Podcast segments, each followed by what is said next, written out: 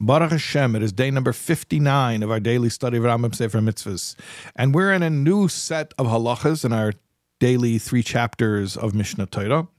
Uh, yesterday, we finished the laws of Shofar, Sukkah, Velulav. I'm not sure if I mentioned that that was a siyum, that we finished those halachas. And uh, today, we're starting a new set of halachas, Hilchas Shkolim, the laws of the half shekel. Chapters 1, 2, and 3 today.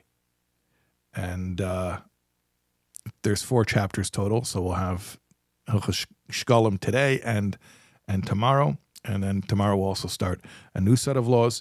But let's talk about the mitzvah that corresponds to Hilchas Shkolim today. That is positive commandment 171, the mitzvah of Machatzis Hashekel.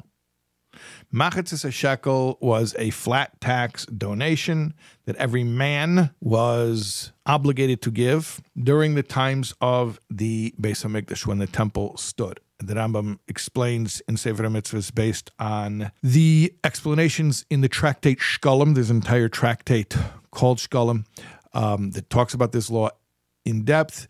That it is not applicable. The mitzvah cannot be performed when the temple is not standing.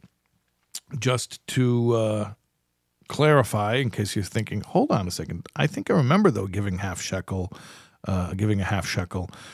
Why are you saying we don't do it? Okay, so there's a custom that on the day before Purim, which is usually Taanis Esther, um, as we're going into the the Taanis Esther is the fast of. As we're going into Purim, so we do a half shekel as a custom. Um, that's not the same as the biblical commandment.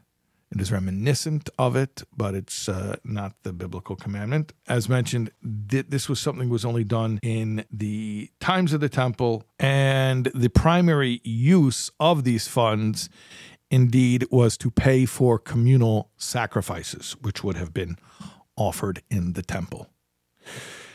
That's our mitzvah today. We will see you, God willing, tomorrow.